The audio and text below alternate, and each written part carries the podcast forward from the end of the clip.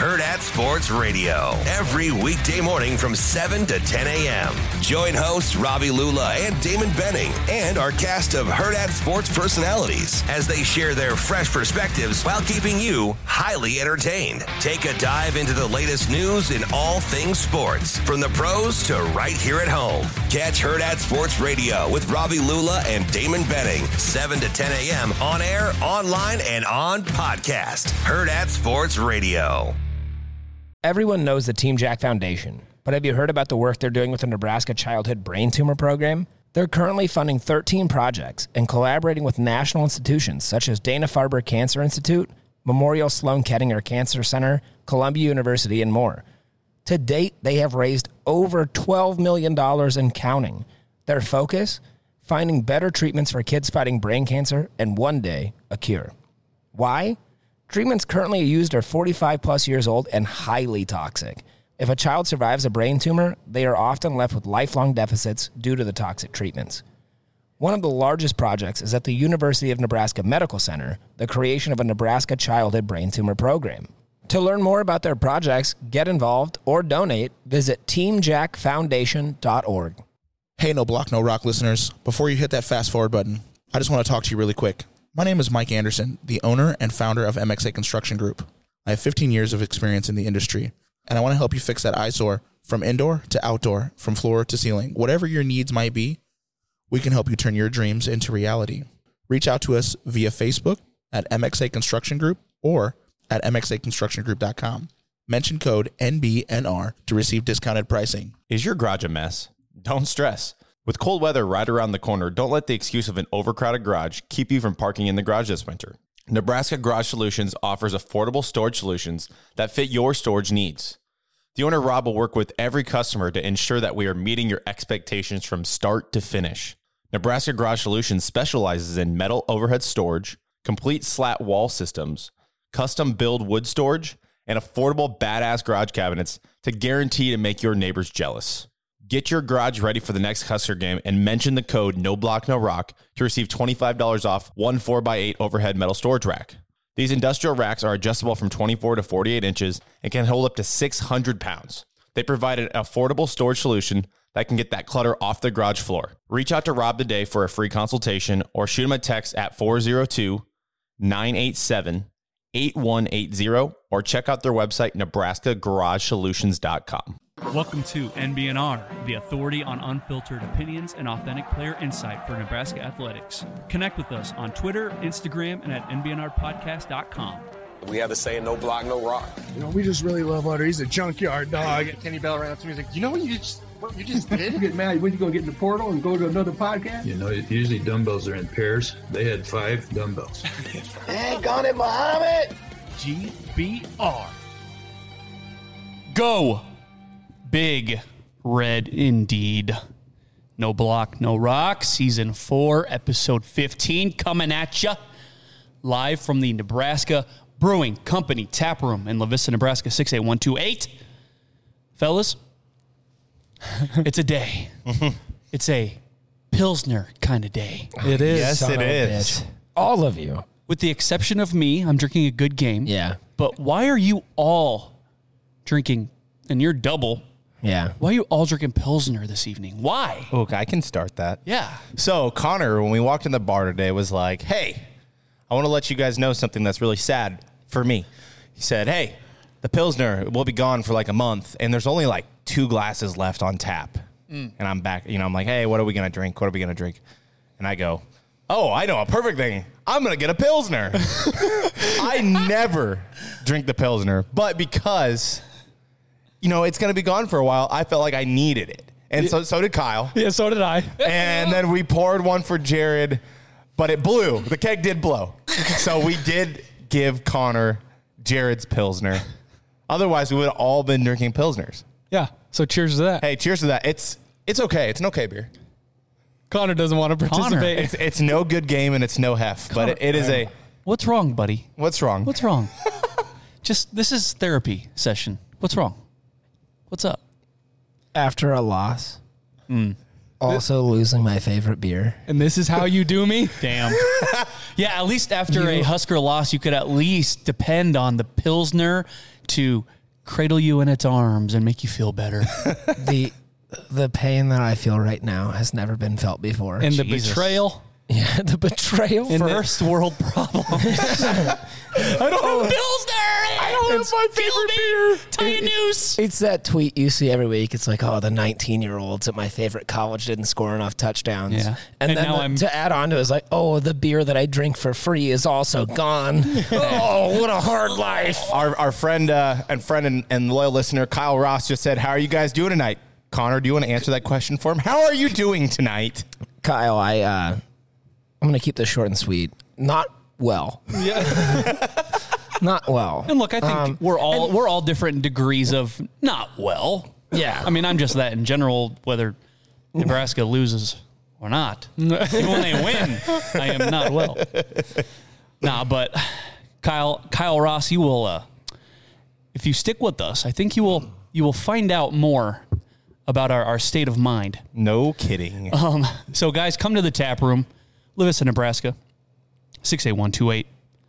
Connor, help me out. World class. In every glass, especially the Pilsners. Yeah. all right. We told you all, all off season, we told you, you got to pick a side.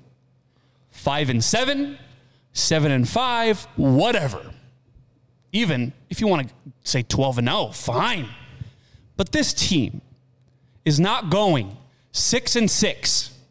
It's not gonna happen. And what do you know? You guys, what do you know? NBNR, no block, no rock, is right again. We are always right. That never happens. We are literally, I know there's four of us, so the odds of someone being right is pretty high. But we are always right. Listen to us.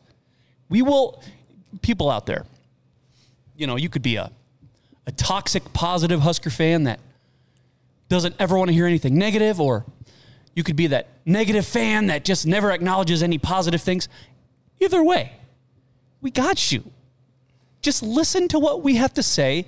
We will guide you in the right direction. It's literally in the description of our podcast. Yes, I'm being a little cocky, but go on. Take that Husker Kool Aid shot. we'll be your chaser. We got you. Yeah. Like that should just be like our hashtag. We got you. You can be pissed off at us. You can love us.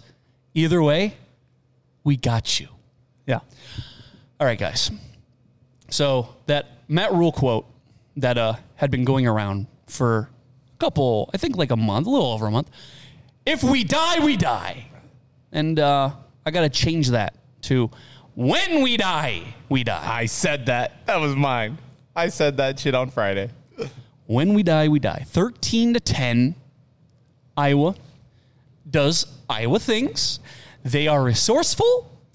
They kick a, I guess it was a field goal, whatever you want to call that thing, that went through the uprights barely to win the game 13 to 10 at the buzzer, just as we all deep down knew would happen. Right?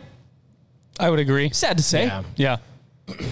Like, We're we are so uncomfortable with having an opportunity to win the game. We just give it away, mm-hmm. and it happened again. again. Four games in a row. And like my mantra, and I'm saying it again, people, it's about plays, not points. That was perfect. And again, no block, no rock is right. Again, the lowest over under in history. And guess what? it hit. It hit the under. Yeah. Weird. it's not about points, it's about plays. And Iowa just makes one extra play at the end. Mm-hmm. Just when you thought.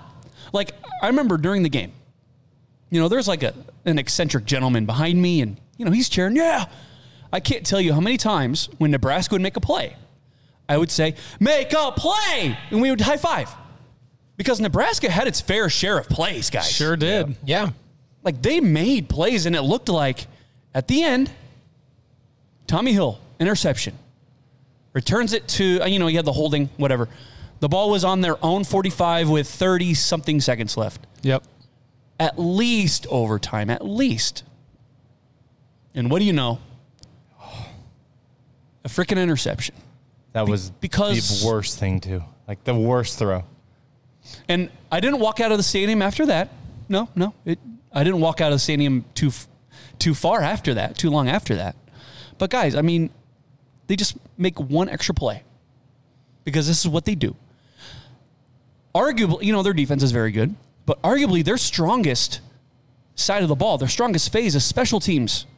And they were not good on special teams all day. We beat them in fe- in special teams. Three phases of the game. Yep. We beat them in the one we gave them. Guaranteed, Iowa is going to be better us better than us in that category, and we beat them. Mm-hmm. Tory Taylor was punting the ball like Brian Buschini, and Brian Buschini was punting the ball like Tory Taylor. Yeah. Hitting him at the one. But so that's there's this hidden fourth phase of the game. Uh oh. Score. That's not hidden. Yeah. um, it's, I think probably everybody listening, especially everybody at this table, had the same feeling. Like, I've seen this movie before. Oh, 100%. Yeah. Well, yeah. Um, and to, to quote Linkin Park, uh, yeah, you're going to like this one. I've just become so numb to that feeling. Oh, I thought you were going to. It doesn't even matter. Yeah, I was waiting thing- for that. Yeah, I've just become so numb. Like when we get to that point, like that game, I understand Nebraska goes into that game favored by at one point four and a half, which is obscene to me. Two and a half, I was already nervous. Um, but like going, like we looked like a team that, for all intents and purposes, should have closed that out. And then to see how it goes, like I don't, I'm not even sure I feel pain anymore. Okay, so my question, and this is relevant mm. considering the Maryland game and the Wisconsin game and how those games ended. one was they played it safe, and one was they played aggressive. Yep. In both cases, they lost. Mm. And in this case, if you watch the Bills on Sunday, you saw Josh Allen take a knee with 30 seconds left. He had to just go down, score a field goal. They would have won the game. He took a knee. They took it into overtime. Matt Rhule, instead of doing that with one of the worst offenses in the country, he, I guess you could call it, was aggressive and tried to get his guys down in They know, needed field goal range. They, needed 20 yards. They needed 20 yards. yeah. So, what is the consensus? What is it? We should have played it safe. We should have been aggressive because now we've lost three three ways, pretty much all the same, and you had different philosophies in all three. Well, in two, you know, two out of three, whatever. I think the Maryland game, like the the previous two games were different. Uh, I think at that point you're trying to see how many you can get out of the season. With the Iowa game, you're looking to prolong a season. You need this. It's win. playoff mode. Yeah, you you have to Yeah. you have to play to kill. You have to just get going. Um, I just there were so many. I, I feel like miscues, like leading towards the end of that game. It felt like both teams were trying to hand it to the other. Yeah. It was Um, bad. And we had a lot of chances to capitalize, and we just weren't taking them. Uh, and then when we did try to take them, and I, I know we'll get into diving into special teams later. Um, there were just so many ways we could have won that game, but you in that situation you have to be aggressive. You have Yeah. to, because it is the difference between going to sit at home for the rest of the year or getting another three weeks of practice in a bowl game. Go to kill. Yeah, I I respect the decision to go and get 20 yards. 100%. Here's my I would thing. too. If you're a Power 5 football team and you're trying to build on something and you're trying to beat your rival and become 6 and 6 and become bowl eligible, all these things that come with it. Imagine if you took the knee there and you would have just played for overtime, which we saw what happened last week. We played for overtime and we lost. Yeah. So to me, uh, in the last, I, I believe, 38 one possession games, including overtime. Nebraska eight and thirty. and 30. yeah. Is that is that a position that we want to continue to play for? And Matt Rhule has said none of that stuff applies to him. That's- and that's fair. But the last Well, four do. They do. yeah, The yeah, last they four do. They And do. Oh, yeah. My thing is, is like, okay, they, they played aggressive. Five now. Yeah, five. Is it Yeah, five? Yeah, five five, in now. a row. Yeah. They they played aggressive, and Chubba, who managed the game well, he had the lowest of the low at, to end the game, and it- it's just crazy to think about it. We had the ball, we intercepted Iowa with 35 seconds left, Yeah. Game winner. and we had the ball. If we don't get that holding call, which is you know whatever side of the fence you're on, whatever it happened, It's still good field position. It got yes, called. you still had decent field position. You had the ball. The fact that Iowa got the ball back when you got you had 35 seconds is incredible. Hey, Incredible. How much? How much time did we burn off that clock? You know? Six seconds. Uh, Nine, Nine. seconds. Okay, I was guessing- Nine seconds. We had 35 on the clock, and we can't send that to over. Like, I, I'm all aboard. Play to win here. You got to be a killer. You got to go. But we get nine seconds off the clock. Well, I mean, when you are passing, Yeah. I mean, if you're going to be aggressive, you're going to be throwing the ball. So I understand that, and he did throw the pick on second down. So, God, You're, I mean, you're coming off the interception. You have the momentum. Yeah, I mean, you and your field position was good. Yeah. and you you're not you don't need to score a touchdown. You just need to get Field goal. uh, forty a forty yard field goal. yeah. Well, and Alex Bullock was actually Ish. open. Like, I don't want to totally shit on Chubba in that situation. Yeah. he didn't see the guy directly in front of him. The guy behind that guy was open. Yeah. But like you can't throw it to the You guy know, in you front know, of him. you know what? It, it, right, because that's not the right guy. Yes. It, it totally, it almost looked like there was like a panic. And you know, like you're playing intramural basketball or something and you accidentally pass it to the wrong team. Yeah. As soon as it leaves your hands, you're like, oh, No! Yeah. Like he knew immediately. Like he, I- he messed, he messed up big. And yeah, so I'm I'm not here to make excuses for Chubba. I'm not. That that is a mistake. We have to just call it what it is. However, it's it's tough to say like the, the guy hasn't had a whole lot of playing time. He's put in a position to save a season. And it- it's high pressure. He made a bad decision. I'm not I'm not totally out on Chubba. I still I think again, I know we'll get into this later in the episode. I'm still in on like let's go get a transfer guy. God, I um, hope so. I hope yeah. And we do have a Look- question from Wyatt at, in the chat that we can get into as far as transfer transfer guys go. I, I you know, and I just Yeah. on Chubba like I'm, I'm just not dead on Chubba yet. That's that's my whole point. I just I acknowledge the whole lack of playing time. I get it, but my God, can we just can we find a, a dude? Can we Like, can we just get over? It's always something, guys. It's always something. This guy didn't practice enough. He was running scout team. Uh, Can we just find a dude? You're so close to what I want you to say. Look, can, and- You're so close to what I want you to say. And I know Ameer Abdullah is a high bar, but can we just find? Can we cut the fucking excuses away? Figure it I'm out. sick of this. Figure it out. Figure it out. That's why you go on the portal. You just gotta find a quarterback that's a freaking dude, and that people are gonna rally behind, and that doesn't get scared because maybe they didn't get an, enough practice. It just find a guy, Well, and like please. I'm I'm just so sick of.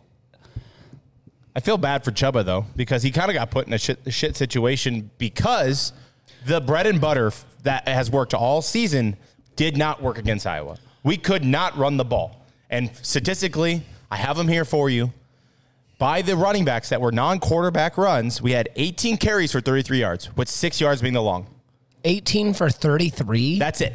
so is that like 1.8 yards a carry? Yes. So that Chubba, I you can, you can say yes, that was a terrible throw, a terrible way to end the game. It was. But when your identity on offense is running the ball and that's not there, and it's not like we didn't try. We did it 18 times. But And look, we, in that situation, there's no to- threat. There's no threat of run. You have because to you're trying you have to throw the ball. we Right, we right, knew going into that game that that was going to be an issue. Again, we brought it up on the episode prior that Nebraska was a top three rushing defense. They were ranked number three. Iowa's ranked number eight. We knew that was going to be tough. We knew that was going to be tough, and we had to center that offense around the pass. Again, I understand. You know, we're missing three wide receivers. Um, Fidone, what did he have? One reception, two receptions, One. one. Ghost. I think one. Um, yeah, like I'm not even saying that that's, like, his a- fault, but- no, that's not Fidone's problem. I'm just saying that's like a glaring issue. Right. That when we look at how Fidone has performed when he's getting catches and what our receiving corps looks like, I'm surprised we weren't targeting that more. So uh, again, this doesn't come down to Chubba. No. we knew the running game was going to be an issue going into Iowa. What, what was the uh, comment? So there, there's a couple of them already. There, at, people are asking us. We have a comment from Wyatt Gibson and Trey Otis, both asking us. Um, there's a lot of quarterbacks that'll be going the portal. Um, any opinions on who they should go after? Will Howard for both those guys was their pick. Sure, I second that. I, I'm just going to say I'll, this though. I'll throw that a third right there. if Will Howard is the guy, he's played in big games, whatever. He has a connection here because Adrian's here now, and Adrian did Yep. play with Will Howard, so you have the connection to come to Nebraska. But my question would be, why would Will Howard want to come to Nebraska? Hmm. You know, and it's funny you say that because I don't know if you guys caught this. The tweet Oh, I know. by a Oh, yeah. 24 7 guy. Yeah. And said, why the hell, basically, why the hell would any quarterback want to play for Marcus Satterfield? Nebraska has money, so they have that. But why would any quarterback want to play under the tutelage of Satterfield? And uh, gotta say, I can't, I can't disagree with what the fella is saying. You can call him a hater. You could say he was wrong about the defense because he said Yeah, the he did. Black Shirts would not be good. He said they were going to be bad. Yeah. But uh, based on what we saw from the offense, I mean, and how they said Jeff Sims and NFL in the same damn sentence. Dude, he couldn't fit Jeff Sims and arena football in the same sentence. Like that, I don't think he's good enough to even play in arena football, like Omaha Beef. Like you, even in that league, you have to take care of the football. And like Will Howard, okay, cool. There's going to be a lot of teams that want him. Notre Dame, you just can run down the list. Teams that will be able to pay for that fella's services. 1890. Pony up. up. And, you know, I don't know what Rhule's influence on 1890 exactly. If he's like pretty much the one pulling the strings and Matt Davison's like, yes, sir. He uh, better be. officially, Yeah. uh, officially, I don't think Matt Rhule's allowed to. But you like- know what I yeah. mean. Uh, Come on, yeah, wink, wink. officially. Yeah. But it's like, hey, Matt Davison, I want this guy. I believe he is the right guy. You have to pay the necessary amount of money if you believe that is the right guy. Because quarterback, as you guys saw, is very important. The most Okay. important. The most important position on the field. Quick question. Again, this is not our money, but I want to ask you guys: Is it absurd to say that Nebraska should be willing to spend up to, if not maybe a little bit more of a milli, on a quarterback for this next year? I mean, I, I don't want to say no to that, but I don't want to say yes either. I think the thing is, it's going to be it's- whatever the going rate is, because we don't know what the going rate is But- for a transfer Power Five quarterback. Now we know, we've heard some pretend numbers. I know that like when we talked with I talked with Sean Callahan and stuff like I, I've heard him say like three hundred thousand is like a, a adequate number for Yeah. like a quarterback. Mm. Whatever it is, money should not be an issue. Do but do you want adequate? I'm saying if we want to go get one of these top guys out of the portal, No, okay. Okay. i- is, there a limit? Here, here's my thing. Okay, is I don't necessarily I don't need a Heisman contender quarterback. We need a game I need manager. I need a quarterback that has less than 20 inter, inter has less than 18 interceptions, less than 6 fumbles. Like I, I don't need somebody that's going to go out there and put up I mean it would be nice if they put up 3500 yards in a season. But all I need is somebody that's not running with the ball in one hand and fumble and trying to like do a shuttle pass and Flipping the ball forward. uh, like I just I don't I don't need somebody that's just this like high flash. I just need somebody that's going to go out there and just make smart decisions. Give me a Manage the- solid, a solid guy that experienced guy that doesn't rattle when the game matters. Because guess what? Every game that Nebraska plays in is a close game. Besides Michigan, you guys, we just and you know I made this argument like a few weeks ago that 1890s got to pony up if they want the best quarterback in the portal. And like I have come around to you, Kyle. It's just find a solid guy, a dude.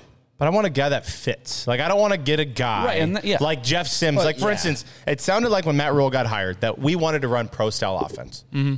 Then we go get Jeff Sims. The next thing you know, it's oh we would like our quarterbacks to be mobile, and then we have all these option concepts because we're trying to we're trying to make what works with our guys.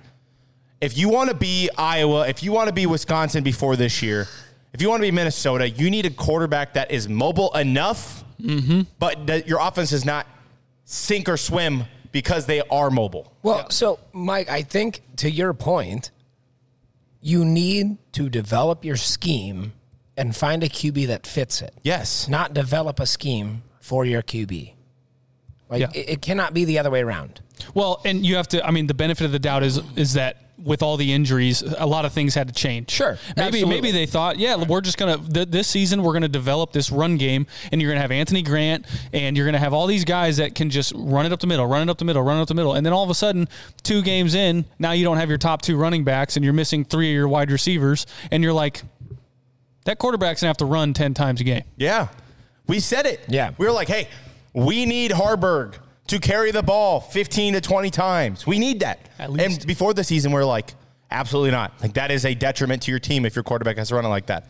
Yes, I want to get back to that yeah. point where that is a detriment when your quarterback is featured like that in the offense. Lamar Jackson isn't going to be in the portal. I'm just telling you guys that now. Like, that's not going to happen. Uh, Wyatt did drop in the chat. He said, speaking of the Martinez connection with Howard, Will Howard is from Pennsylvania. Rhule's, East Coast connections may come into play also. Ah. Dude, if Will Howard is the next quarterback in Nebraska, I'm going to be happy. Sure. Because he played for an adult at Kansas State. He won games. He's played in big games. And, Won big games. And he's ran a similar offense. Like he even had a little bit of option. He's had some some RPO stuff at Kansas State. Like it would be great. If he if But he's our let's- next quarterback, I'll eat my hat. He ain't coming here. I if he if he comes here, sweet. I just don't think one. I don't think th- they're going to jump on him right away. I think Rhule still needs to have all those conversations, and then they need to like really sit down as a staff and figure out what are we going to do. What do we want to look like? Mm-hmm. Like I don't think you just jump on because Will Howard is in the portal right now. You have to go get him.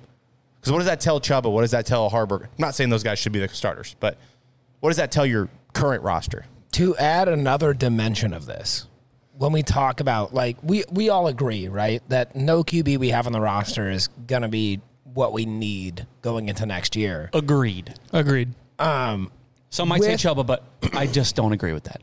they like I, I don't hate Chubba. I, I think he deserves a spot on the roster. Sure. As a starter, I would disagree with that.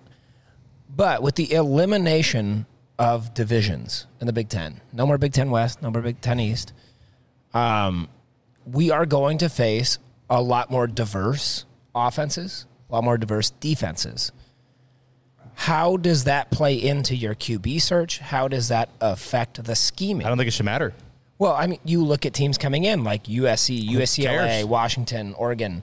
No, I, I it, it does matter quite a bit because you're going to be facing very, very different teams than what you've typically seen. Do you being in the remember when West. Scott Frost came into the Big Ten and he thought the Big Ten was going to adjust for them? Yeah. No, like that, it's going to be the same thing. USC's going to come in here and they're going to be like, oh, we're going to run our fast, fast this offense. And guess what? Michigan, Ohio State, Penn State, they're going to be like, oh, that's cute. Cool. Punch you in the face But- again and again and again. with Washington and Oregon, I mean, we're looking in this Pac-12 championship. We're looking at whoever wins that game is going to the playoffs. Like we we understand that. We know these offenses can score, and the only way, like the, the again, the defense looked great this year. Um, if not great, upper tier good. But you're still going to have to put up points, and you're going to have to adjust to different schemes like Pac-12 defenses or traditionally Pac-12 defenses. So is that going to kind of I don't think you're looking at USC's defense and going, oh. no, Dude, I'm not they were worried the about worst in the USC's country. defense. I'm not looking at UCLA's defense and going, oh. I'm Washington and at- Oregon. If, if Okay, Utah would have sure. came here, I'd have been like, damn. Yes. But we got the, the I'm- teams I'm that don't talking- care about here- defense. here's I'm where I'm talking stand- about two potential playoff teams. Here's where I and saying, look at those defenses. Like, if we want to win against these kinds of teams, like you cannot look for a traditional Nebraska quarterback. I, I understand what you're asking. Nebraska needs to worry about itself before it can worry about anybody else. They need to. You're looking at me weird. Yeah. Nebraska beats itself Yes. more than other teams beat them. Agreed. They need to. They need to find out what they want to be, Most and not worry about. Oh, Washington's coming in here. What are we going to do for Washington? Nobody gives a Just shit what fo- Washington's doing. Just what? What do you want to be? Did Don't we- worry. Just worry about fixing your own house. Did we finish the season with most turnovers in college football? Indeed. Yes. So at least we're number one in something. Yeah. Um, So even without playing Washington, Oregon, blah blah blah. Yeah. We are still turning the ball over at a historic rate. So I don't even care about them. Fix it now. Worry about your own house before you even worry about any, anybody else. But is that That's not? good. That's a good point. Yeah. But is that not innately like if if you're not worried about your opponents, worrying about your own house, like Right. again, you have to worry about the other team I know to is it- fix the issue. But your point is also to. innately, of course, you're going to worry about the opponent. But Yes. Yeah, But just- you worry you about the have to. opponent the week you play the opponent. You don't worry about the opponent right now when you're shopping for a quarterback. I'm not talking about scheming. I'm just talking about like we have to look at these defenses that are coming in again, like Washington and Oregon. But Right, what- you right, have but to what's understand so- that we're only I- adding harder competition. You can't go get some schlub out of the portal. We can't be talking about oh, I just want somebody that's going to not have 25 turnovers. But I Nebraska's need- already playing good defense. Yeah, that's what I'm like, saying. We don't I wanna- need to I worry was just about. ask him that. What what does Oregon and Washington do on defense that the rest of the Big Ten does not? we played one. Well, okay, we played two really good defenses this season. We're playing like we added two more, potentially three, going into next season. But I mean, that's I don't. That's Like, football. I'm just trying to figure out. That's just. I don't really know how to like. I, I think there's this. more to it than just go get some average Q. Because again, I'm not talking down on Chubba. Like, I appreciate what all of our QBs did this season, except for Jeff Simmons. Sorry, Jeff. Um, but Don't be sorry. there is. You can't just go grab some average guy and think, "Oh, we're gonna go to a bowl game." Okay, right. Like, okay, but gonna happen. So here's my thing: you lost to a team that had lost what five in a row in Michigan State. Sure. Then you lost to a team that had gone four in a row. Then Maryland, you right. Maryland, and, and you're playing some of the worst offenses in the entire country, back to back to back to back, and you still can't win because you've got four turnovers, five turnovers Yeah. a game. Yeah. So if you can just go get a quarterback that is not fumbling the ball two times a game and throwing three interceptions a game. You're going to win. You're going those to games. You're going to win, especially if you've got a top 15 defense, which we did this year. Yeah. So it's like right now, I understand what you're saying, Jared. It's like a great point. Like right now, you just need to worry about. Can we just cut down on the turnovers? Can we find a guy that's going to cut down on the turnovers? And then when it comes time to worrying about other defenses and other offenses and things like that, you better have your shit squared away before you even get to that point. Yeah.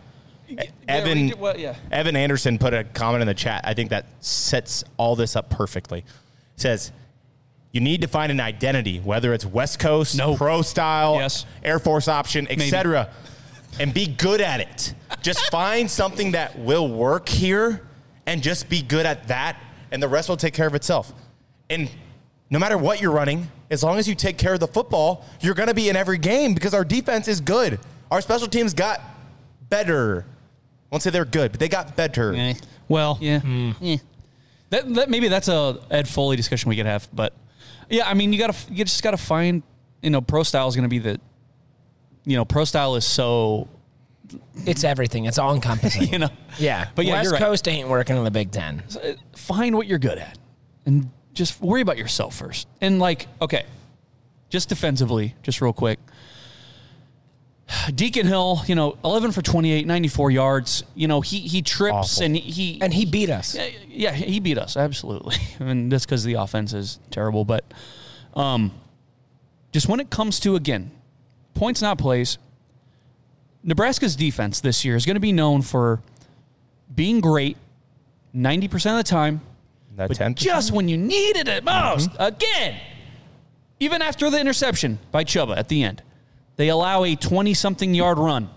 Yep. And it's just that's when you needed the deep. And look, Tommi Hill, great play. The possession before, awesome. But when you needed a stop, the very most, you allow a 20 something yard gash. And that's when I left. I said, I yelled up at Mike. I go, if you want to stay and watch this horseshit, watch this kick go through the uprights, you go for it. And I remember walking down on the concourse, you know, the field goal's good. And, you know, I'm kind of freaking out a little bit. I'm like, God fucking damn it. And some chick walks by me and goes, Hey, uh, no block, no rock. You're in my living room every week. And I'm like, sorry, sorry. Sorry. But yeah. but yeah, it's just when you need it, a play the most, you allow a 20 yard gash. And of course, it's at the worst possible time. Did I not when we got back to the bus, which I believe shout out River City Concrete. Yes, River City Shout out Concrete. River City Concrete for getting no block, no rock to the game this last week. Thank you very much. Um, but I met you guys back at the bus. And I think some of my first words were, that was a top three rushing defense. That's what I just watched. Yeah. Because it wasn't. We looked bad.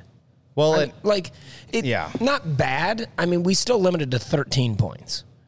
But again, Jared, to your point, when we needed it most, a top three in the country rushing defense allowed it to happen. Well, you've got circumstances. You think Iowa's just going to go out there and they're going to, hey, it's we got 20 yards to go. How many teams are going to rush up the middle on that? I know. None. So Tony White is not thinking about, hey, we need to just load the box and just send it. No, he's probably thinking like, hey, let's bump back a little bit. And let's wait for this pass that's eventually going to happen. And of course, Iowa calls a run in between the tackles, Yeah. and he goes for 22. I mean, that's that's like circumstantial. You held him to 13 points. Three of those points came on the last freaking play off of a turnover. Yeah. Look at the points that Iowa scored, and then look at what happened prior to them getting the football. Chubba fumbled the ball. They got points. Yep. I Chubba threw an interception. They kicked a game-winning field goal. Mm-hmm. Yep. That was it. I, I also do. I think it's an important, like Kyle, your your context is accurate. I think it is also important to understand that we held them to 13 points, but we were also playing one of the worst offenses in the NCAA. The worst. yeah, the worst. Dude, they, and they so are holding them as to bad 13, as advertised. Holding them, Yeah, yeah, seriously. holding them to 13 is not like I'm going home with a fuzzy feeling in my heart. Like, Yeah, but I mean, That- like, No, but like they- Mike just They mentioned, that- wouldn't have scored if you didn't give them the ball. Right. The If you wouldn't defense just didn't give throw them the, that point. The linebacker the ball or Chubba trying to do some shovel pass thing, whatever. It was cold out. Oh, just ridiculous. And then when he dropped the ball, he just dropped the ball. We got it back, but like, what are we doing? Yeah. Like that stuff does. Like I watch football every five times a week. I never see this stuff. I've never seen this stuff, but we see it every week. It's it's Anywhere else, you could bet on it happening. I watch MACtion football. I watch Conference USA. I've watched all of that, and it doesn't happen. And it happens at Nebraska every, Every- freaking week. Yeah. in the fourth quarter. Always in the you fourth know when quarter. you need to play the most. yeah, it's the a special kind of hell. Yeah. It's You know, insane. and like okay, is there something we did? I What don't did we do? Is there some higher power that we really pissed off? Like, just like I don't know, more on the defense. You know, you, you think back to the Minnesota game. They played pretty much kind of amazing for most of that game. But then Minnesota just makes a play. They just make a play. And uh, you Everybody the- makes a the- play. The defense just on third down, guys, The as good worst. as this defense has been, just can't get off the damn field ever. Yeah, there was that like there was that where the running back ran into the offensive lineman and they, they kind of like stood there and somebody picked up the offensive lineman he just whoop just ran around. It was just like it literally looked like you know those old like those videos of teammates like tackling each other in the middle of a play. That's what it looked like except the running back just kept running. it's just Like third and 9. we do things that other teams don't, and it's so annoying. And I pray that Matt Rhule fixes that. And with two guys coming back like a Nash Hutmacher and a Ty Robinson, like I hope they watch that stuff. Here, okay, so I'm glad because that's in my notes, right? Ty and Nash return. Now, mm-hmm. if we're going to talk about the positives from the season, what we took away, and I think the defense as a whole is one of them. The defensive line, what we were probably worried about the most coming into the season, Yeah. turned out to be a strength. Okay, so Nash and Ty coming back. This is nothing against them. What I'm going to ask you guys, nothing against them, because they played very, very well this year. Dare I say, you know, all conference in the running in that talk. Is it time for just some fresh blood? No. And what I mean by that is, as good as these guys played, and I, I do want them back, just with the way that this team crumbles. And this isn't really the Dion thing because Dion went extreme, but maybe it is a little bit of that. Just some fresh blood. Go on. No, I. My thing is, we talk about culture a lot, and people buying in, and and things are going to change. Those two guys could be on NFL rosters next year. Mm-hmm. What that tells me is what they are being told and sold at the University of Nebraska. They like it so much. They love this freaking pain that we go through every Saturday, and obviously they feel it way worse than we do. Oh yeah. They love that so much that they're going to bet their livelihoods, their future on another season here. Mm-hmm. So to me, I understand where you're going. Like, yeah, maybe some fresh blood. I think we had that this year, and we did see what fresh blood looks like. Prince we Will. saw Princewill. We saw Cam Lenhardt. We saw Javin Wright finally getting an opportunity. Like, we saw fresh faces and fresh blood out there. I, I, the defense. I, I, yeah, I get that. Right. Like, I, I do, I do not want them. I don't, I don't see that. I guess my the offense though, maybe, maybe Yeah. that that's Jeff, hey, Jeff Sims was fresh blood. Ooh. yeah. Sometimes just be careful what you wish for, though. Uh, Yeah. Right. I don't know. I just, you know, I'm just thinking about the, as good as those guys are, at the end of the day, it's the Titanic meme. It's been seven years. seven years without a bowl game. Now- guys, a bowl game. Yeah, I mean, if this if that defense had ended up being 120th in the country, I'd be like, Right. Yeah. it's time. Yeah, bye bye. Get to stepping. But eh, considering it was a top 15 defense, like I think that they've kind of got that room handled quite a bit. Game record. Like, Yeah. I, I hear Yeah. you. And again, overall, very good. But again, when the pressure is at its highest, just can't find it. It's not their So- fault, though. And I'm not. So, yeah, listen, I'm hold not. on. I'm not assigning fault or blame Yeah. necessarily. I'm just saying. It is what it's for seven for more than seven years, guys. It's just Yeah. fourth quarter crumbling. I, I want to point. There, I have a couple of points here. First of all, there's 11 guys on defense. We're talking about Ty Robinson and Nash Hutmacher. and I- That's two of the 11. This this goes for the whole team. I'm not No, just. no, I understand that. Um, but uh, my next part, again, I'm quoting a lot of people tonight. Kobe Bryant, job finished. Job's not finished. of course not. Nash and Ty understand that they have started something. Getting that top 15 defense, they have created a movement inside that room that they are ready to keep going forward. And I think to end this point, having that veteran leadership in that room going into next year is going to be incredibly important. You talk about new blood. What better way to shape it than having guys like Ty Robinson and Nash Hutmacher sitting right there with you? again, you say veteran leadership, which is true. They've been there for this is going to be their fifth or sixth year. How many bowl games have they been to? Yeah, I understand. You're saying I'm that's just- a I'm bad just- experience. No, I'm not judging this on bowl games. I'm judging it on their performance and how they lead a team. I and I get that. yeah, Yeah. Uh, trust me. You think I any one of us is happy sitting here saying seven years without a bowl game? No, No. but on that defense, those are two key key players, Absolutely. that are instrumental to shaping the future of this Nebraska defense. They played very Them- well. Yeah, them coming back is huge. Yeah. Fair. I just wanted to throw it out there, see what somebody Yeah. thought. KB, what you what do you think Um, about that? Oh, yeah. I mean, I just I think as far as the defense goes, I don't think there's but clearly offense uh And again, Justin was fresh blood. Really. That uh, I think you're speaking for all of us just Yeah. with that one syllable. yeah, you I mean, you need you need an overhaul. Yeah. And that, I mean, that is that that's that's coming from the guy that's never about the you you need some serious help. So I do, I do want to ask you a question on that. I guess so. An overhaul, what does that look for you? Look like for you because the offensive line, for instance, like and I talked, I you know I text Sam Hahn and whatnot. The offensive line, once again, two seasons in a row, has progressively got better, even with the circumstances of losing guys for the year. Raiola is he's Donnie's doing his job, Yeah. and like yeah.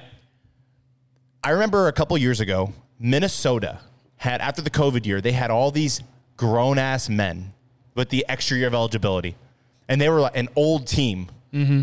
in the Big Ten, and especially in college football. If you have an old team, that's a good thing. It's not like you're an NFL franchise where you have like an old aging player. No, you have like a grown ass man playing college football. That's that's a good thing to have. Yeah. So I, I'm not big on the overhaul thing because I think the offensive line took steps. Obviously, the receivers, we had freshmen, true freshmen out there performing, making plays. Some of the biggest plays of the season were made by 18 year old kids. Yeah. So another year of that, you know, like overhaul's tough. We just know that if we had a guy who could manage a football game, hmm. we're not talking about this. We're talking about, hey, what what flights are we taking to go to a bowl game? Right. That didn't happen. Right. Because you remember we did go on a winning streak this year. Like this game, this season was the definition of a roller coaster. It really was.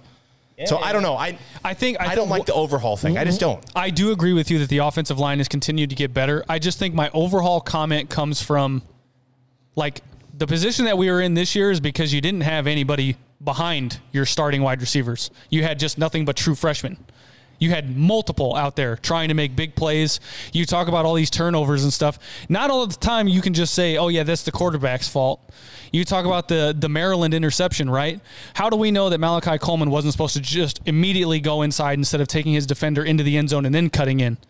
That had two defenders sitting in the exact same spot. I highly doubt that Marcus Satterfield put that play together like that.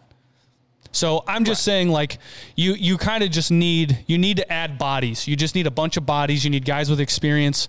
Wide receivers are a dime a dozen in the transfer portal. Yep. Go out and get yourself a handful of dudes that have started in the past. Maybe not started. Maybe you go get yourself a Trey Palmer. You go get some anybody, just people that have played before, and you just throw them out there and you help the young guys grow. Keep the young guys coming out learning like. That's what I mean by overhaul. I don't think that it's You get rid of the offensive line. Get rid of everybody. No, No, you're just saying just like Yeah. bring in some fresh Revamp. faces and see It's a see revamp. what else we, can do. We need to we make need depth. We need to Yeah. make every, especially on offense, every position is a competition. If you are not good enough, then like the Dion thing, you Next gotta man hit up. the portal. Bro, we we got to make moves here. This has been seven years. You can't make a bowl game. We got to make moves, fellas. So- Matt Rhule, year two, figure out what didn't work in year one.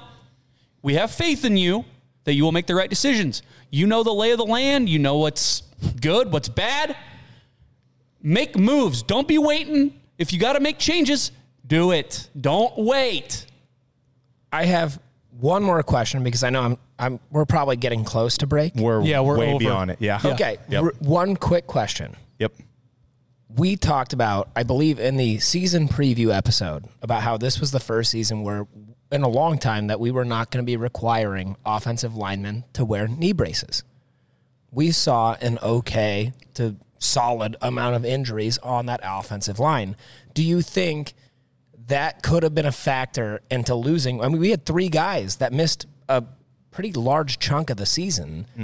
Do you think those knee braces might have helped? Do you think that that decision might have impacted the season and might have cost us the one win we needed? I mean, it seemed like there are every offense we various faced. injuries. Yeah, I feel like every offense that we faced, everybody had offensive linemen that were out. I mean, it happens every single year to every single team. Yeah. I, I think injuries So- are going to happen. We're saying knee braces are.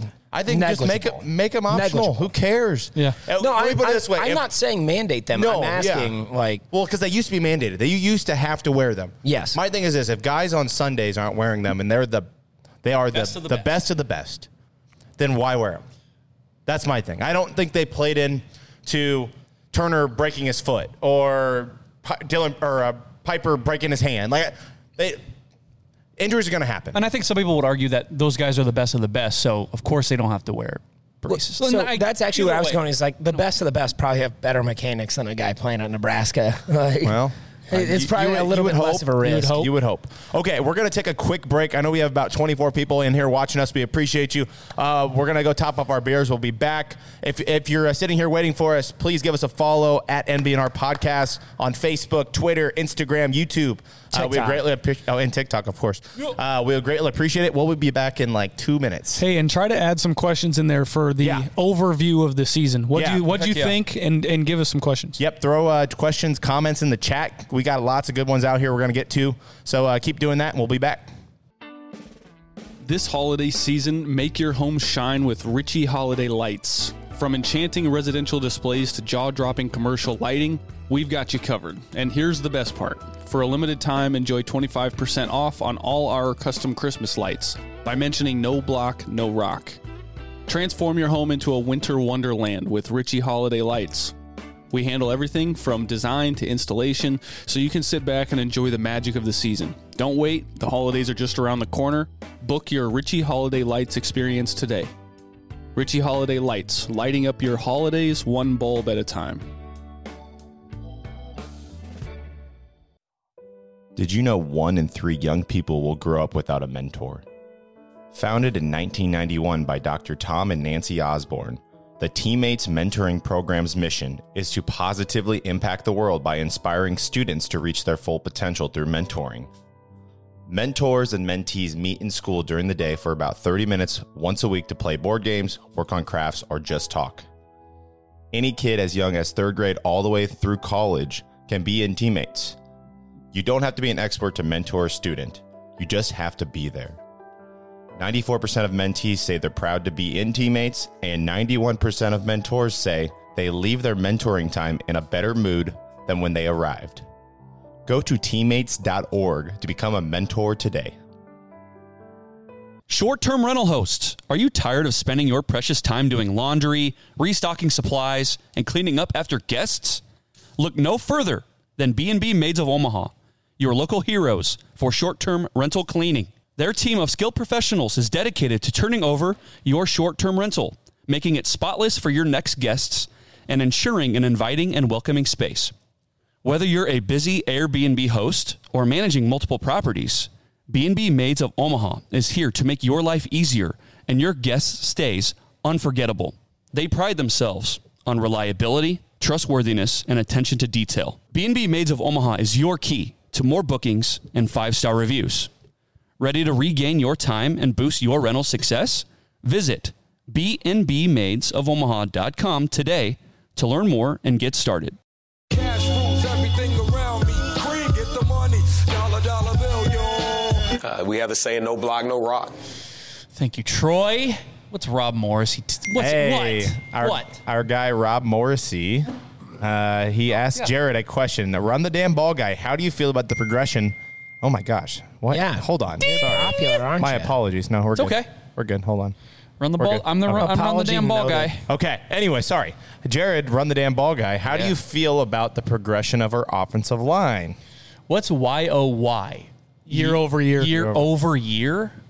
Um, listen, I just got done talking about this. The offensive line went through a lot of injuries. They had to play guys that didn't pl- haven't played a lot. Justin Evans Jenkins and so on. Which did not play really at all against Iowa. Like, how was the guy that was starting at left guard? Yeah, so I they don't put know, dude. they put Nouri on at left guard, and they started Lutovsky at right guard. The the whole Iowa offensive line rotation or whatever you want to call it was really bad. But go Felt on. weird. No, I, yeah, I just I think this offseason you can't go into it going, "Oh, Donnie Raiola sucks." I thought we all saw an improvement on the offensive line.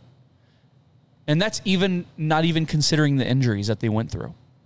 Like I I don't think this it's a talking point in this offseason. And you know, you can talk about Teddy Prochazka.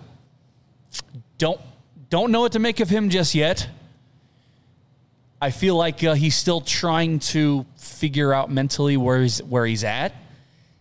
Uh, hopefully, with a full offseason of no rehab, he can make a solid comeback. But I, what's Ben Scott? Is Ben Scott coming back?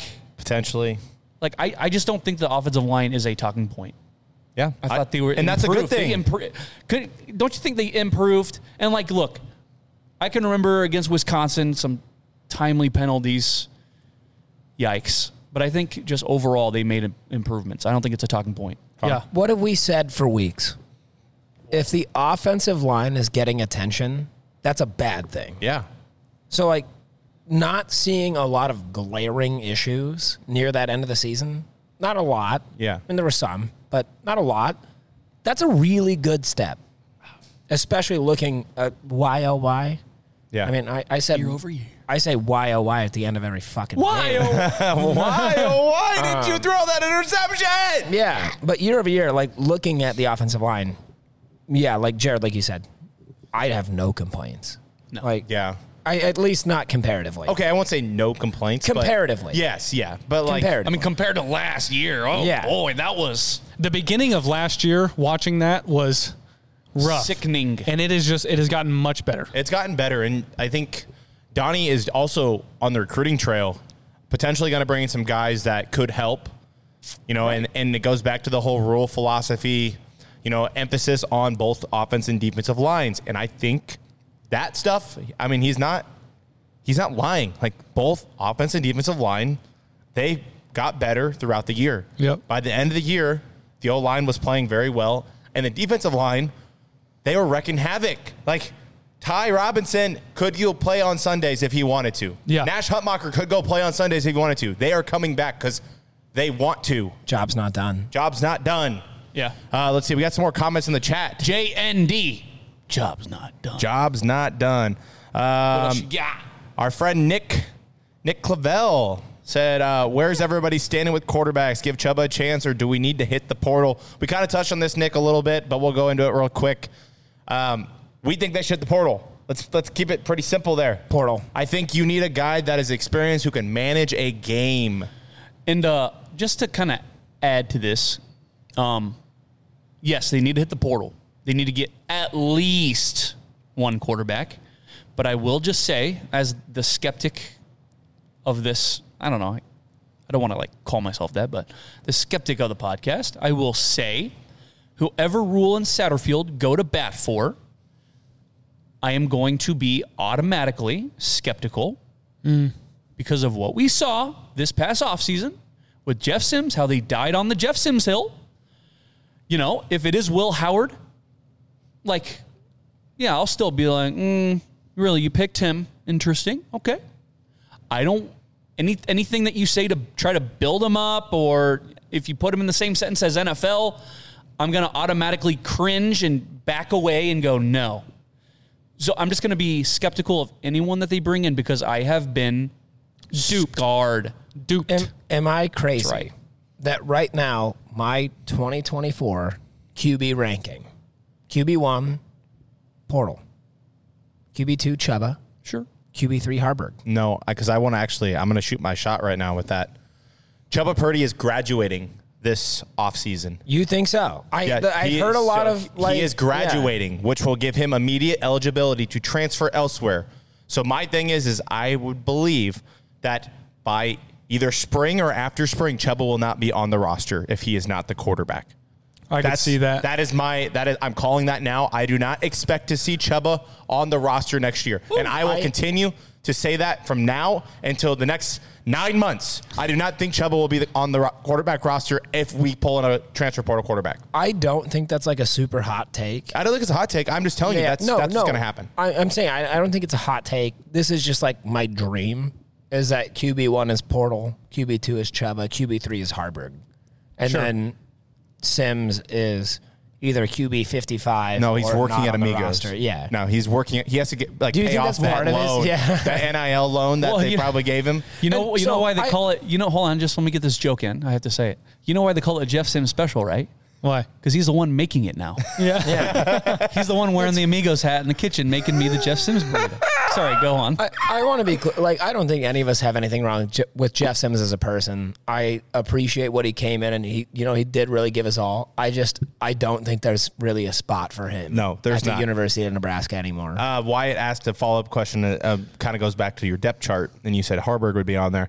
He said, "Can Haarberg transfer back to a tight end wide receiver type role like we saw him in Minnesota, but bigger, faster, stronger version of McCaffrey?" Yes, Wyatt. What, dude? We should have the first. I don't want to say first, but like we should have a modern day Taysom Hill in this offense. That's what I've been saying for months. Haarberg will find a role because Rhule Rhule loves him. And why would Haarberg leave? He's from Nebraska. He wants to wear the N. Find ways to get him the football. That's, that's my thing. He's a playmaker. He's not a quarterback. You will freak defenses out. Yes. By fucking just putting Haarberg uh, wherever you want. He's a four-five guy who can run aggressively, and if he doesn't have to take every snap, hell, he can could- stay fresh. You could put him in as a fullback. It doesn't matter. The kid Exactly. can catch a ball. He can run the ball, and if needed, he can throw it Yes, occasionally. occasionally. Fullback. As if this Jared, staff's going to use a fullback. Do you think that Haarberg would have a spot in this offense as a like a Swiss knife Gadget. guy? gadget, Gadget guy? player. Um, I'm going to say no, and here's why. Because I don't think this staff will do that. Okay. I, I don't think that they are. But they did it in Minnesota.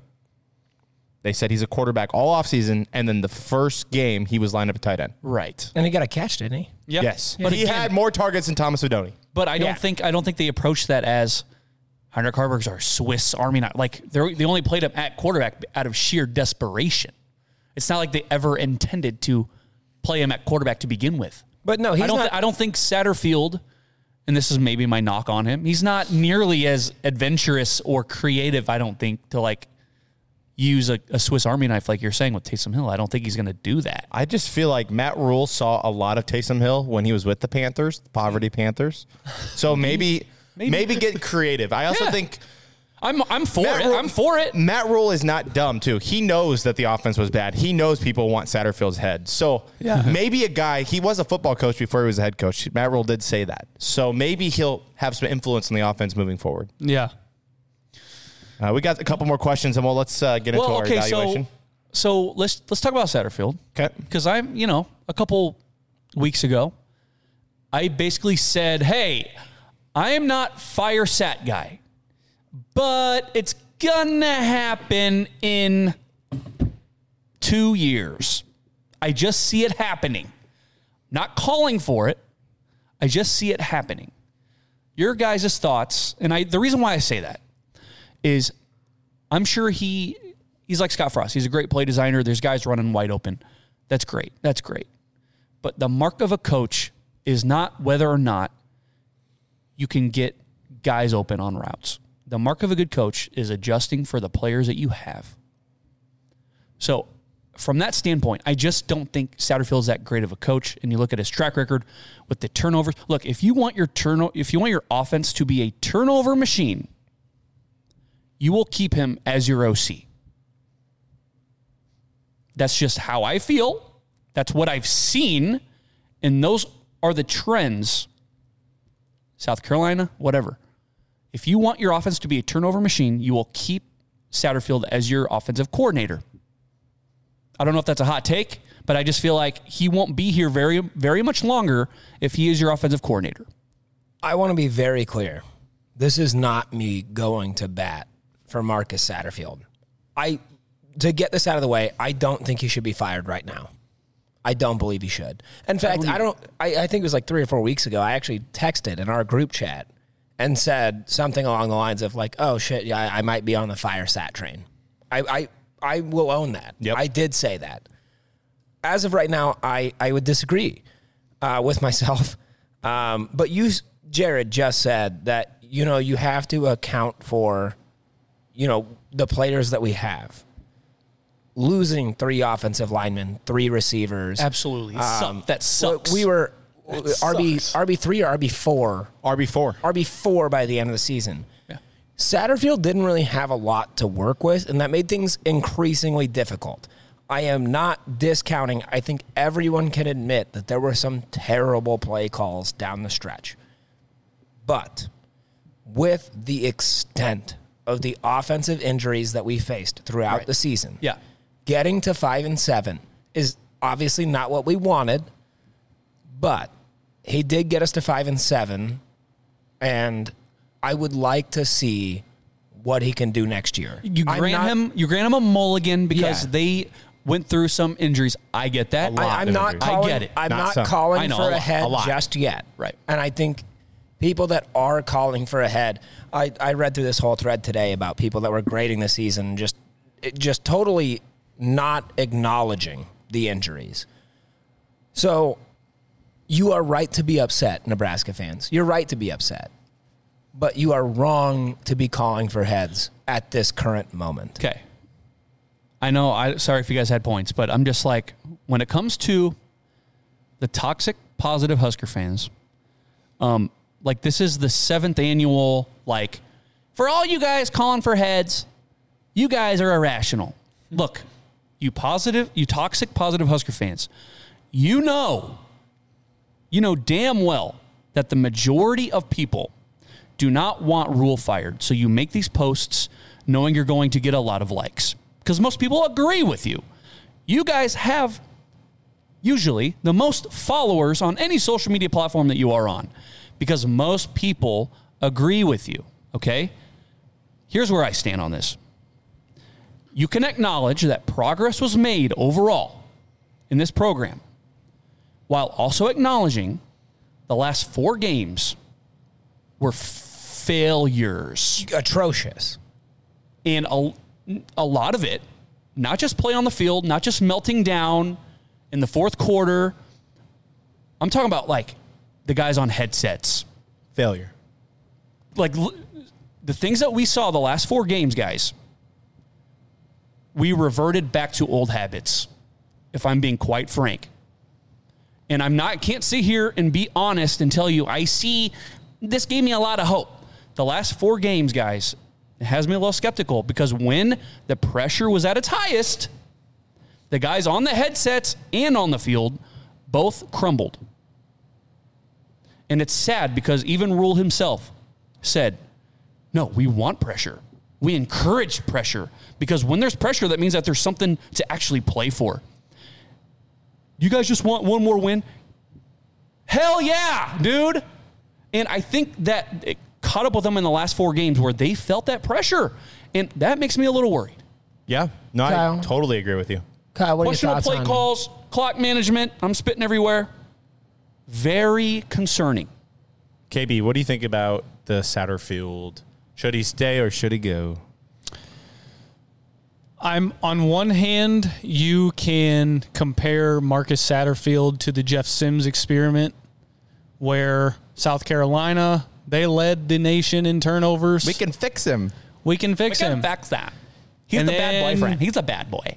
You know, we're like, yeah, we can fix Jeff Sims. He can come here and he can be an NFL quarterback. Wrong. Wrong. Wrong. Huge mistake. they tell me, uh, Jeff Collins tells me. And on the other hand, you can also, like you said, Connor, look at the injuries. If if Tony White did not have what he had coming into this year, there is a high likelihood that this defense is obviously not as good. And people are not talking about, oh, Tony White's gonna be the next head coach at XYZ next school next year. Like, mm-hmm. he had a lot to work with. He had a lot of experience to work with. He had a lot of guys that have been here for three, four years. And Marcus Satterfield got here and he's running three wide receivers that are all true freshmen. He's working with a Frankenstein offensive line, a transfer quarterback that led the nation in turnovers last year, who he picked, by the way, so that's not an excuse. And he's working with his third and fourth string running back. So, like, Right. I'm on I'm I'm on the train of like I who am I to say yeah he should be gone because I know that I can look at it with brains and be like yeah he got the short end of the stick when it comes to the defense versus the offense. Yeah. I mean, he's got some popsicle sticks or popsicle sticks and scotch tape, and he's trying to put together a fucking offense. Yeah. Like, exactly. it- I do- It's tough. Now it's you- tough. You did bring up the point about experienced guys on defense, and that is true. There were some guys that showed up this year that I like Omar Brown, DeShon Singleton, guys who have been in the program. That's a guy I wish we would have had all year. DeShon Singleton was Yeah. a game changer.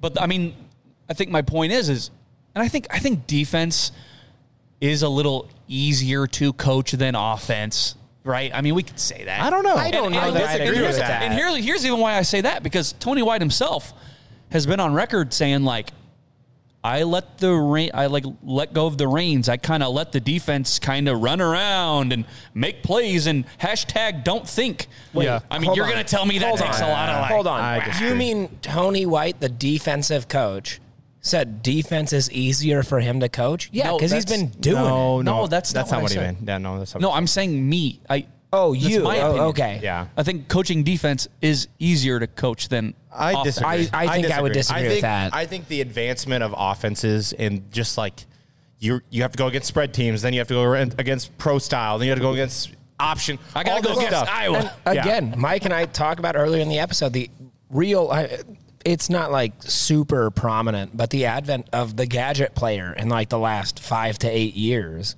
where it's being a little bit more common, and you have to account for these real X factors.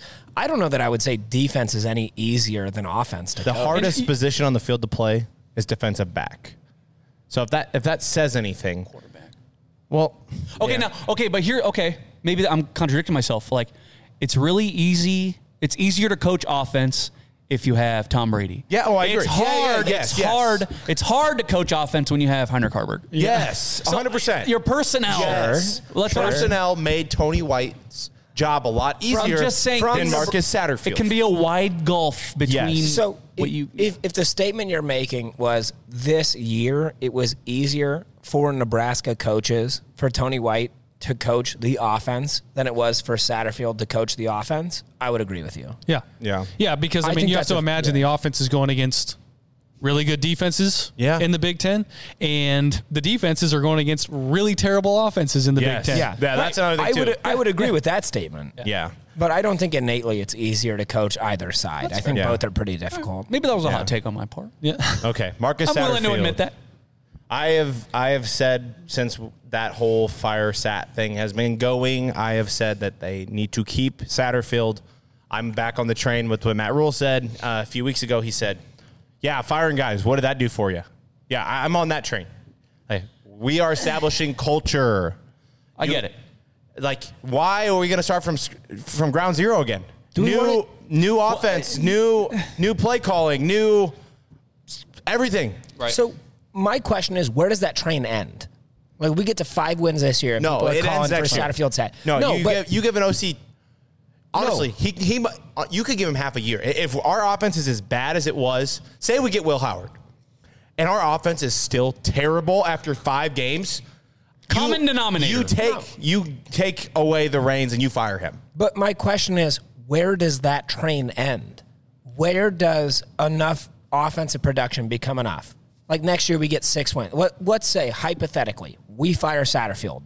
Next year we get six wins. If Nebraska, enough? if Nebraska Yeah. was literally in the middle of the rankings on offense, We we, have eight wins. would have had eight wins this If year. you don't Yeah. lead the nation in turnovers. Yeah, but like, where does it become enough? When do Listen, we stop? listen, if when it's allow, not a detriment. sense. when it's not a, but if- detriment. If, we allow the fans to decide coaching changes, when does it become enough? We are not Texas A&M, okay? We fire Bo Pelini for nine and three, and I believe one ten. we've learned our that's lesson. not- But yeah, but That's no, not. It's not a good comparison. we didn't no, do shit. I, I'm not comparing Yeah. Bo Pelini to this. I'm saying if you allow the fans to control coaching changes, Fans are not controlling that there though. That would be a Matt I'm, Rule thing. I'm agreeing with Matt Rhule on Yeah. this. Like Matt Rhule saying, no, we're not doing this. That's ridiculous. But you know, you have all these fans saying, fire Satterfield, fire. He doesn't Satterfield." care what the fans say. I I'm Well, agreeing I, with I him. might disagree with him. I'm agreeing with him. Hmm? I think it got to his head. But if you listen to these outside voices that are not affiliated with the program, Yeah. saying you got to fire this guy, when does it stop? And the answer is never. No. And you just find yourself in this deep hole. I think it. I the think fans need to sit back. We hired Matt Rhule eight years. Give him some time.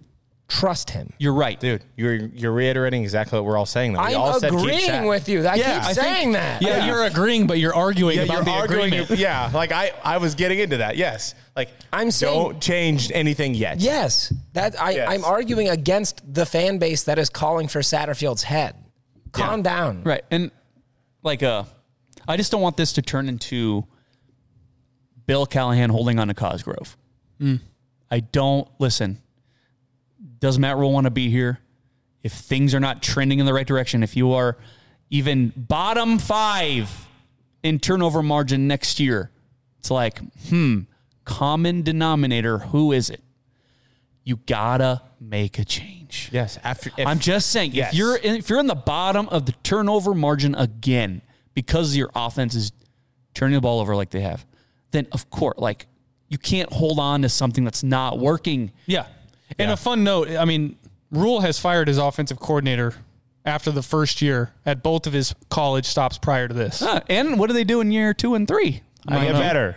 they get better. Just say it. So I, I Don't just have a sense of urgency if I you really feel like you need to do something. I personally think Matt Rhule will have a sense of urgency. Tim said in the chat, if we are in the top 20 in turnovers next year, does that change your mind on firing anyone or no bowl game again next year? Tim, if we are in the top 20 in turnovers again, there will not be an like they're going to fire more than just Satterfield. I'm just saying that Yeah. the offensive staff is going to change dramatically. Um, and then yeah, if we don't make another bowl game, that's an issue. And I'm not saying Matt Rhule is going to get fired, but like, remember that it's five and seven in year one. If you go look at Matt Rhule's previous stops, he never won five games. So like, Yeah. if we're five and seven again, that's concerning. Even if you get to six and six, how does it look? So Kyle made a really good point. both at Temple and at Baylor, Matt Rhule fired his OC after year one. What does it say to you guys that after year one, leading the nation in turnovers, Matt Rhule is sticking with Satterfield? That Matt Rhule knows more than we do. Yeah. That he understands the, The same situation? concept that we're talking about Yeah. about the injuries and the So- fact that he's already behind. And he- they knew Yeah. that they failed at quarterback. Yeah. That's Matt Rhule pointing the thumb and saying, "We swung and missed on this quarterback. I can't fire a guy when I I handpicked this guy. Yeah. that's not his problem. It's both. Yeah, it's both of theirs. It's it's both their problems. It's both it's both their responsibility. And Matt Rhule is just saying, "Hey, you get another chance." So, but like I said, four or five games into next season, if the offense is in the bottom again and we're turning the ball over at a historical rate, hey, Mr. Satterfield, it's probably about might- time. Yeah, it's about time that you go down to the pasture and uh, but bye. We can agree for right now. Put your pitchforks and torches away. He's not going anywhere. He ain't going anywhere Put him away. Give him a year. No, I don't give him a year. I say give him five games. Five games, huh? Yeah, if if you look at the schedule Who do, you what have, we- who do you have stepping up if he goes after five games? Garrett McGuire. It'll be a guy that's called plays in the past, I would imagine. So I'm I'm sure there's somebody on the staff who's called offensive plays before. Okay. That's my guess. Okay. I would say if the if you look at our schedule for next year, there's people saying that we should be six Seven oh, and and oh, oh. seven and oh, whatever it is. All you schedule watchers, If you look at our offense you and think we you are know better by now. if we are that bad after that many games, they're going to make a change because it's going to, I want to say it's panic mode, but it's going to be panic mode Yeah. because we lost the last four of this season.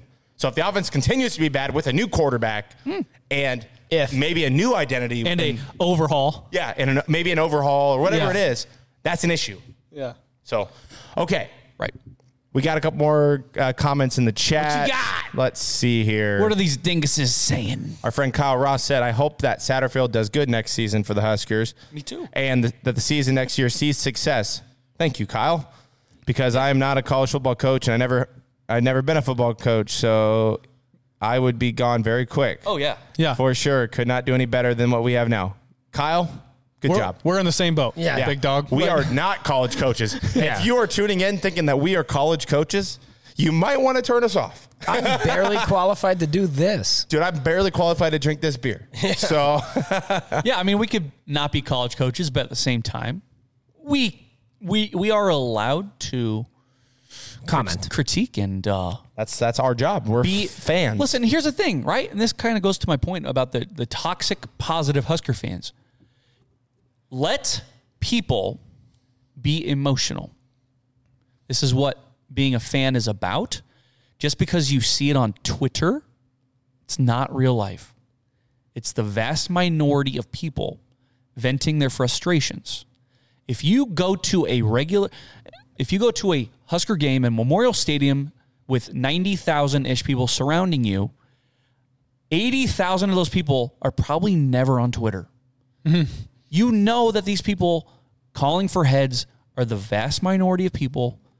Let people be emotional. If anything, I would argue Husker fans have the absolute right to be emotional considering how these games have ended. Yeah, Yeah. I mean, Speaking look, of that. if you want, if you want, if you want me to be passionate about buying season tickets, Mike, if you want to hmm. see me be passionate in the stands and buying your guys' merch and giving money to the university, then I can be passionate when we're five and seven for the fucking seventh year in a row. yeah, Yeah. I agree.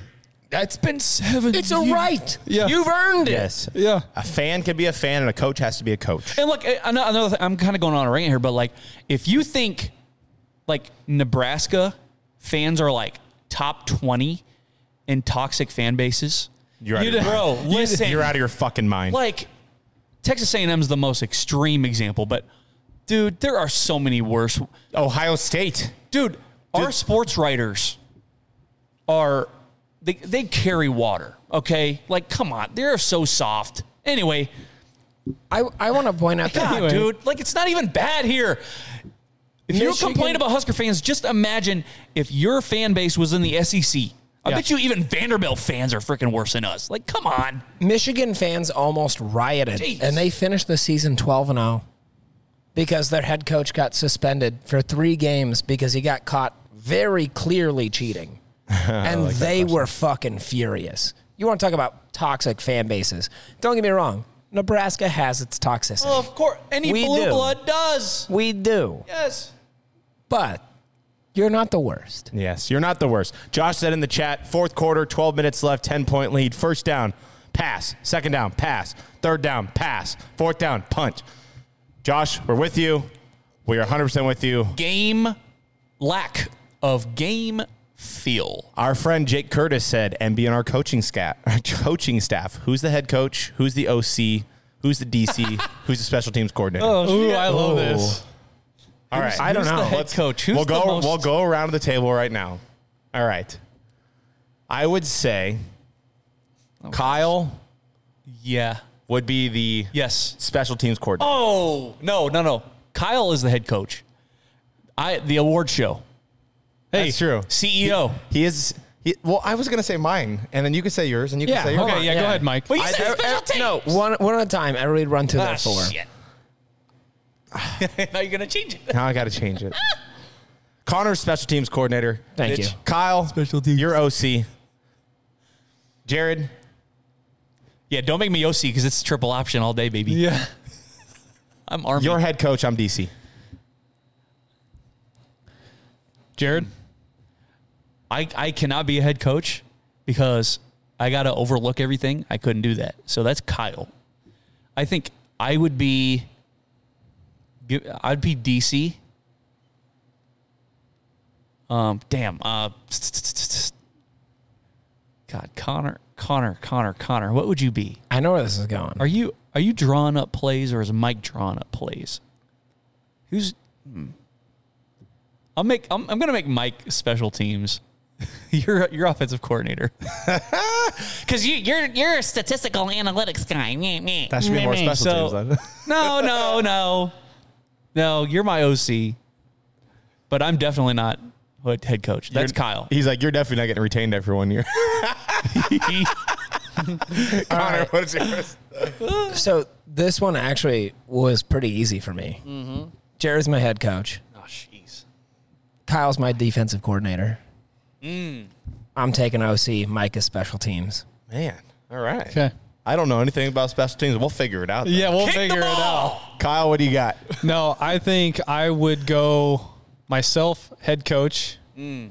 I would go Connor, special teams. Mike, offensive coordinator, and no, I'm sorry, Jared, offensive coordinator, and Mike, defensive coordinator. He likes the option. That's because that question set itself up so perfectly. Like the uh, the guys talking about, oh yeah, first down pass, second down pass. I can just Jared's not gonna allow that shit. Run, run, run, run. Hey, when it doesn't work, we're running again.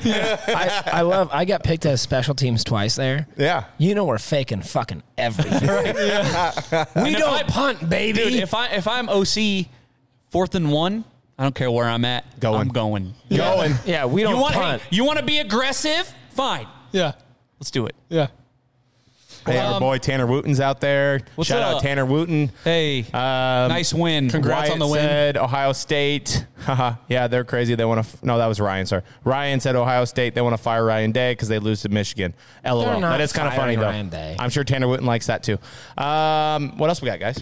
No, I think I think Tanner would want Ohio State to keep Ryan Day. Yeah, he's a punching bag. There's something about Ryan. and Lou Holtz. All right, Three straight, isn't it? Gosh, it's about Three Lou straight. Holtz. If Lou Holtz coaches that game, they win.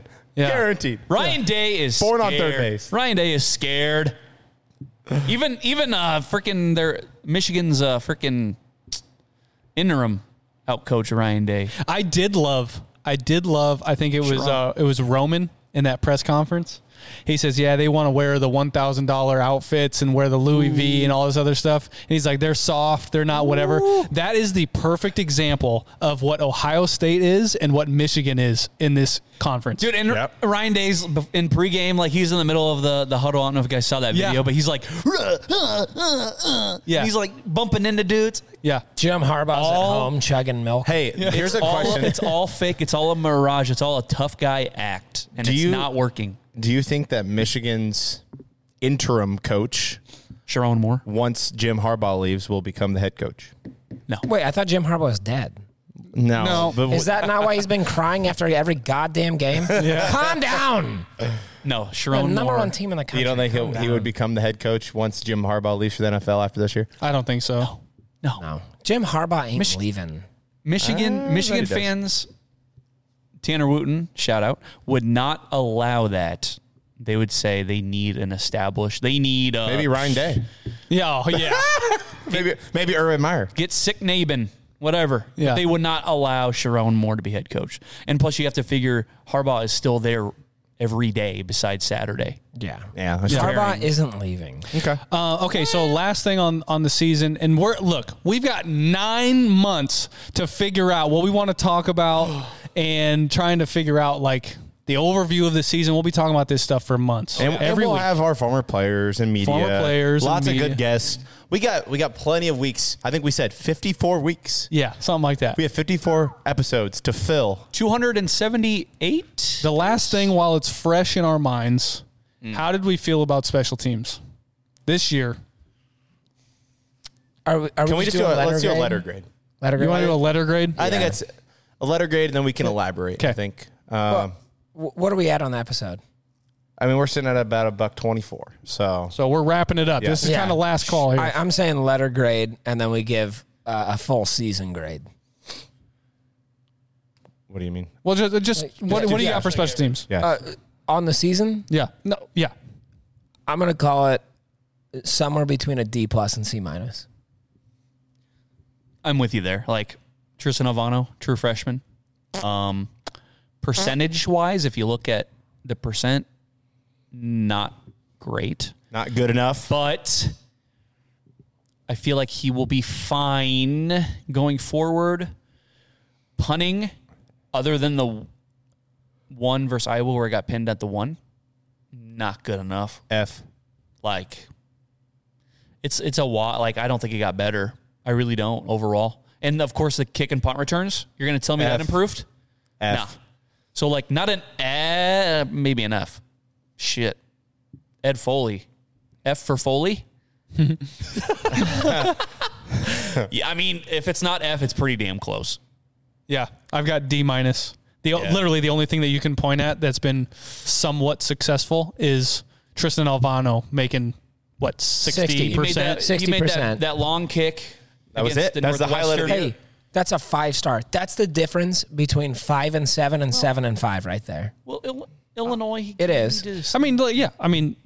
That, if that, that that's really we did we had z- zero punt return yards on the year. We had a one decent return this year, and that was against Minnesota. The Yep. first game of the year, Ramir. didn't see anything else. Yep. Yeah.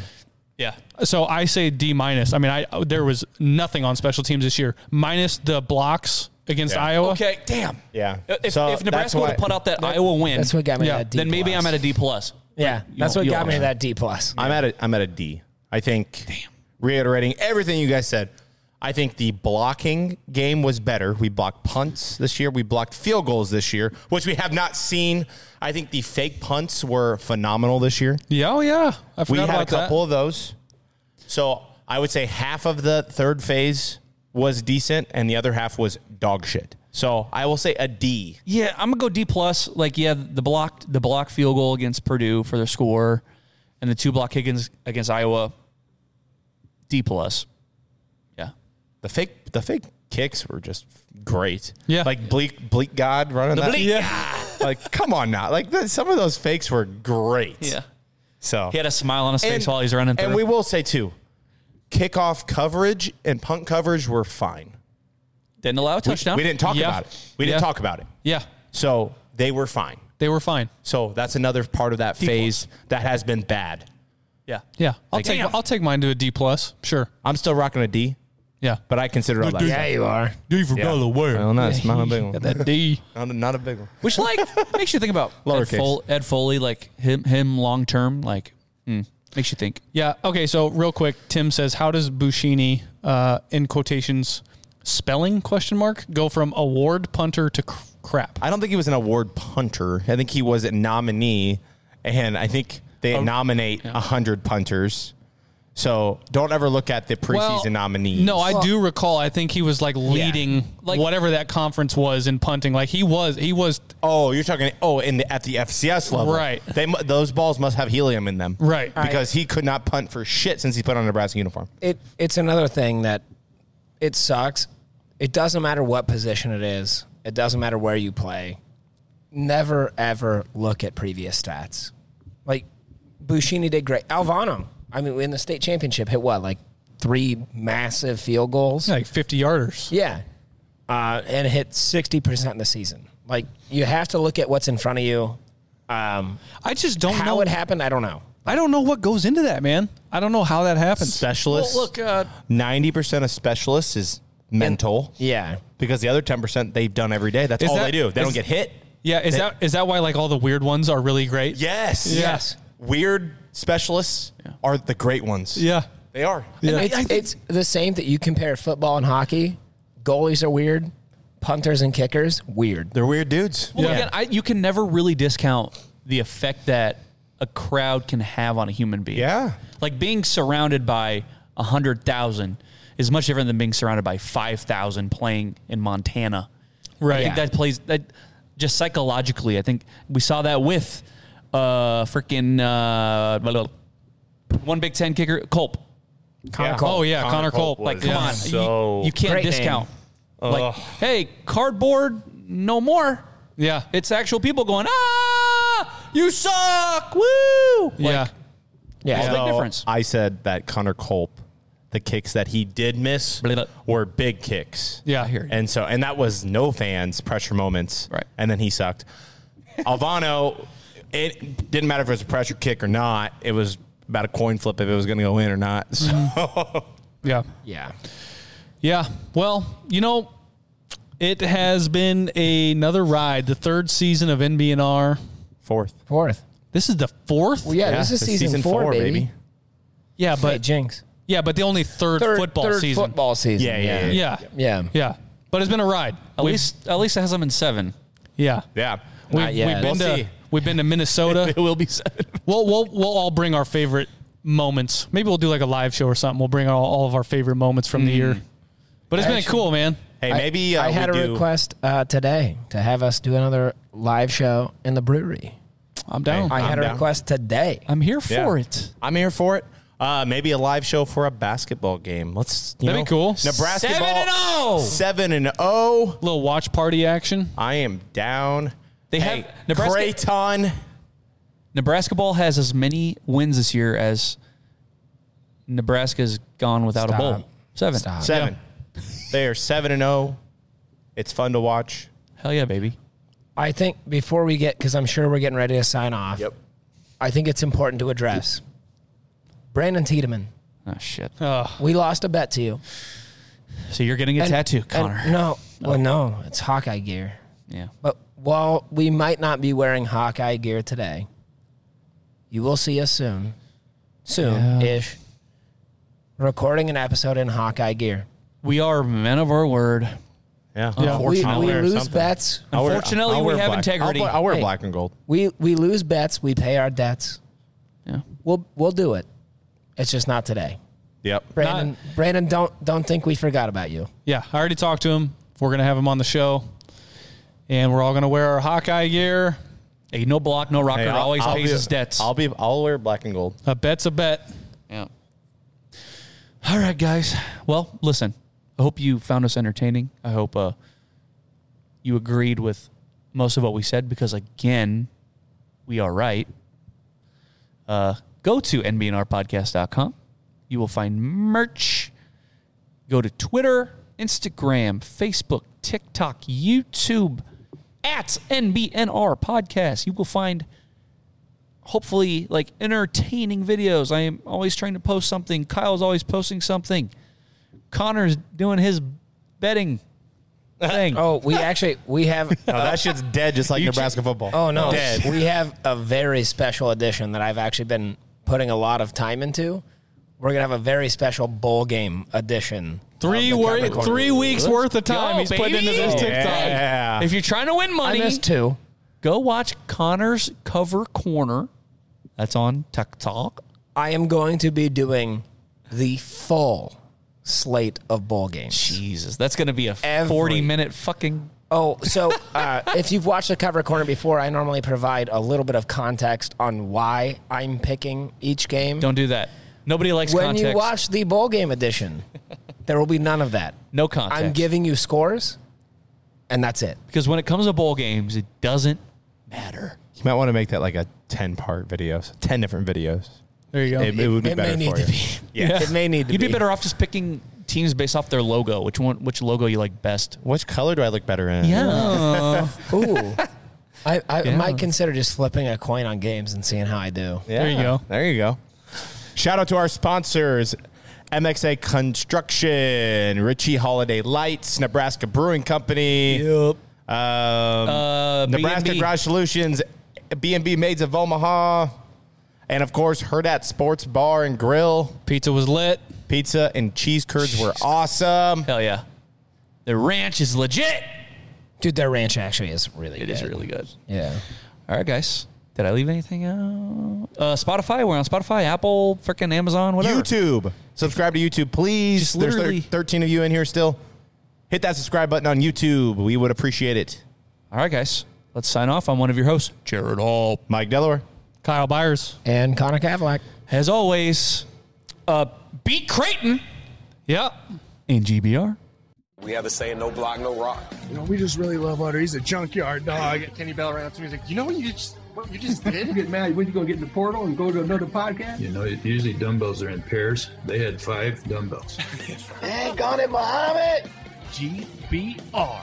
A Hurrdat Sports Network production. Hurrdat Sports Radio. Every weekday morning from 7 to 10 a.m. Join hosts Robbie Lula and Damon Benning and our cast of Hurrdat Sports personalities as they share their fresh perspectives while keeping you highly entertained. Take a dive into the latest news in all things sports, from the pros to right here at home. Catch Hurrdat Sports Radio with Robbie Lula and Damon Benning, 7 to 10 a.m. on air, online, and on podcast. Hurrdat Sports Radio.